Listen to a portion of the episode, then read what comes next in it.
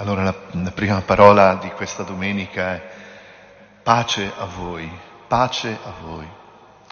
Ecco, io non so se siamo nella pace, eh, quella, diciamo che siamo narcotizzati, che siamo addormentati, che siamo forse anche terrorizzati, ma eh, il Signore viene a darci una pace che è quella profonda, quella, quella di cui il nostro cuore ha bisogno. E che, che cos'è questa pace? Eh beh, intanto si chiama perdono, perché eh, i discepoli sono riuniti la sera di quel giorno. Che giorno è? Il primo della settimana. Allora, ultimo giorno è Shabbat per Israele e segue il giorno dopo il sabato. Per noi è la domenica.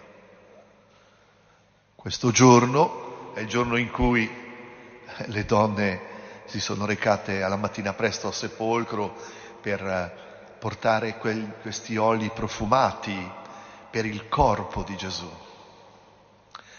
Ehm, In questo tempo in cui hanno cercato di, di dirci che l'esperienza cristiana è qualcosa di sentimentale, un'adesione del cuore, del pensiero, eh, purtroppo non è così, mi dispiace per chi ha, ha voluto cercare di cavalcare questo tentativo. Eh, l'esperienza cristiana è un'esperienza corporale, fisica, che ha bisogno dei fratelli, ha bisogno del contatto fisico. È quello che il, questa specie di epidemia, questa cosa qui eh, vuole impedirci. Eh, ecco lo scontro, lo scontro è tra l'esperienza cristiana e il coronavirus, se ci pensiamo. Il coronavirus ci vuol tenere tutti a casa soli, infatti la gente sta impazzendo.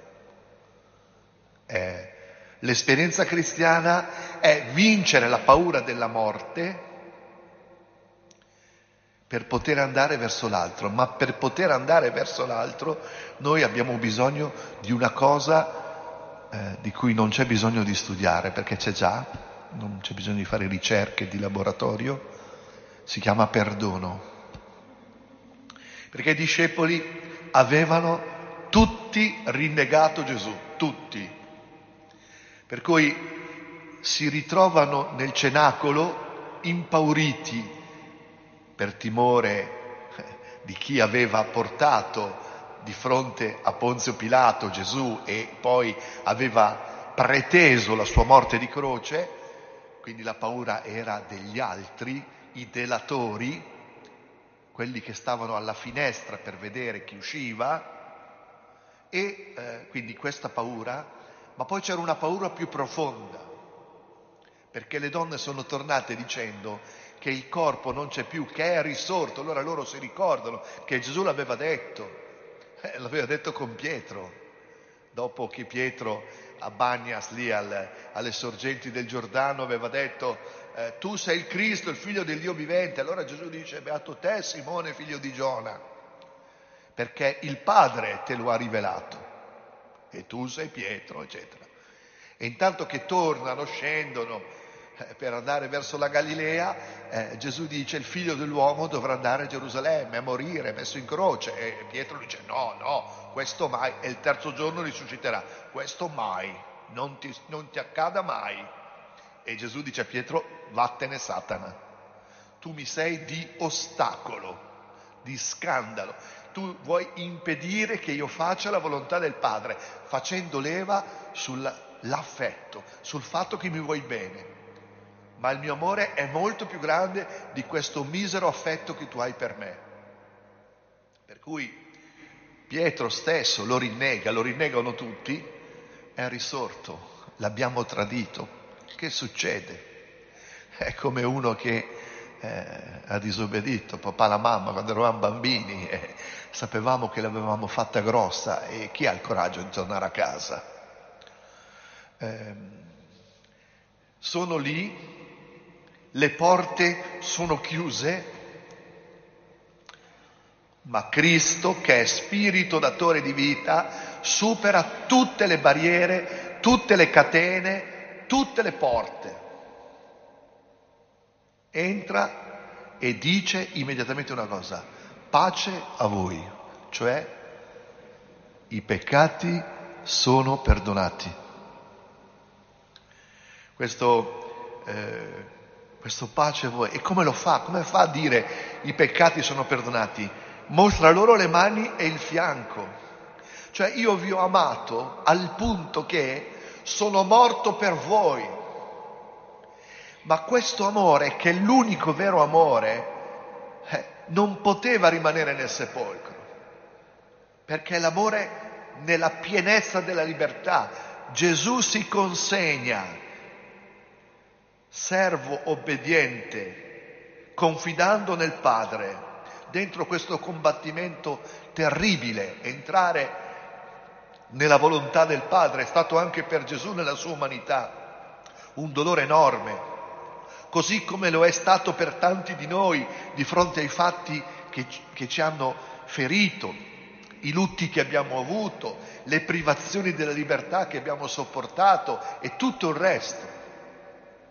Bene, ma questo entrare nella volontà del Padre, che era quello che Dio aspettava da un uomo, e nessuno di noi l'aveva fatto nella sua umanità. Il figlio unigenito del Padre entra nella storia perché per la prima volta c'è un uomo che crede che Dio è amore anche sulla croce. E allora eh, questo abbandono totale nel, nelle mani del Padre, che è amore, che è amore. Lui non vuole la morte dei figli, ma vuole che si ravvedano, che si convertano. Ecco, allora questo amore spezza tutte le catene e Gesù risorge. E cosa deve fare? Chi per amore è entrato nella volontà del Padre e per amore ha vinto la morte, deve andare a tirar fuori dalla morte gli altri. E in quale morte si trovavano i discepoli? Una morte interiore, quella che abbiamo tutti noi. E quindi la cosa che va a fare: io vi ho amato fino alla morte, ma questo amore ha vinto la morte e i peccati sono perdonati. Pace a voi. Allora, oggi il Signore lo viene a dire a tutti noi: pace a te, pace a te. Non come la dà il mondo, frutto di compromessi, di intrallazzi, di inciuci. Una pace vera, cioè tu sei amato così come sei. E soffia lo Spirito Santo, la vita. Erano morti. Se vi ricordate, nel profeta Ezechiele c'è un'immagine del popolo eh, devastato, siamo noi. C'è una valle piena di ossa e, e allora... Eh, fanno tutti i progetti, chiedono i finanziamenti al MES, quelle robe lì così, e allora eh, i, questi corpi si riaggregano, le ossa si, gli vanno su, e eh, però sono ancora morti, perché, fratelli miei, non è soltanto l'intervento dei soldi che ci manca, ci vuole lo spirito che vince la morte per cominciare una vita nuova in funzione dell'eternità. Cioè, se davvero dovremmo ricominciare, tutti parlano di ricominciare, di ripartire, eh, non possiamo più partire per la stessa meta dove ci hanno fregato. Bisogna partire per la direzione giusta, se no siamo stupidi. No? Come uno che va su un sentiero di montagna, sbaglia e cade, e poi cosa fa? Rifà lo stesso sentiero, torna indietro e ne fa un altro. E così è per noi. Quindi abbiamo bisogno di questo soffio vitale, di questo spirito che vince la morte, lo spirito di Gesù Cristo, Kyrios, Signore. Per cui dice: pace a voi, pace a voi. E, e, e, e dice che i peccati saranno perdonati. E è una cosa che mi colpisce tantissimo. Uno di questi non c'era, Tommaso, dov'era? È rimasto a casa. Era rimasto a casa. Perché era rimasto a casa? Perché aveva paura. Aveva paura. E allora ehm, non crede, non crede, fratelli miei, come tanti di noi non credono. E vivono terrorizzati. Eh, ieri sera quella donna per Borgo Trebbia è impazzita. Ma perché? Per quale speranza vivere, fratelli? Ecco allora, cosa deve fare Tommaso? Deve andare all'Eucarestia. Deve andare all'Eucarestia e deve confermare che per poter credere lui ha bisogno degli altri, dei fratelli, perché è vero che mette le dita lì nel costato, eh, ma non è sufficiente, perché allora, fratelli, vorrebbe dire che solo Tommaso può fare questa esperienza, mentre invece il Signore la vuol far fare a tutti noi, a tutti noi. Allora ecco la parola che dice eh, oggi, eh, fratelli, siate ricolmi di gioia, anche se ora dovete essere per un po' di tempo afflitti da varie prove. Non pagate nessuna multa della polizia. Non pagatela. Non abbiate paura. Perché quello che ci stanno facendo di fronte all'impedimento di venire a messa è, un, è anticostituzionale ed è un qualcosa di oppressivo, quindi poi andremo dai giudici e vedrete che tutto questo sarà rimesso in discussione. A quello di cui noi abbiamo bisogno oggi, di entrare dentro questa sofferenza e, e di sperimentare che il Signore è amore. Questa è la Pasqua, fratelli miei, oggi, oggi, in questo momento storico. E la cosa che, che alla fine caratterizza la comunità cristiana sono queste condizioni, altrimenti non c'è comunità cristiana. Primo, stavano insieme, avevano ogni cosa in comune, pregavano e spezzavano il pane nell'assemblea, ed è quello di cui noi abbiamo bisogno.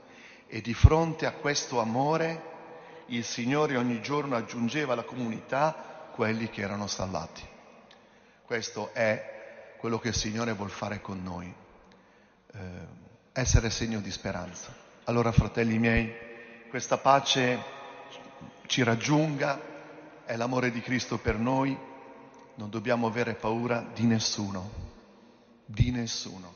Cristo risorto, la morte è vinta, Lui è spirito datore di vita e sta costruendo un popolo nuovo, un popolo nuovo che va ad annunciare agli altri che la morte è vinta e che Dio è Kyrios, che è il Signore, Lui è l'unico Signore, che fa nome a tutte le cose.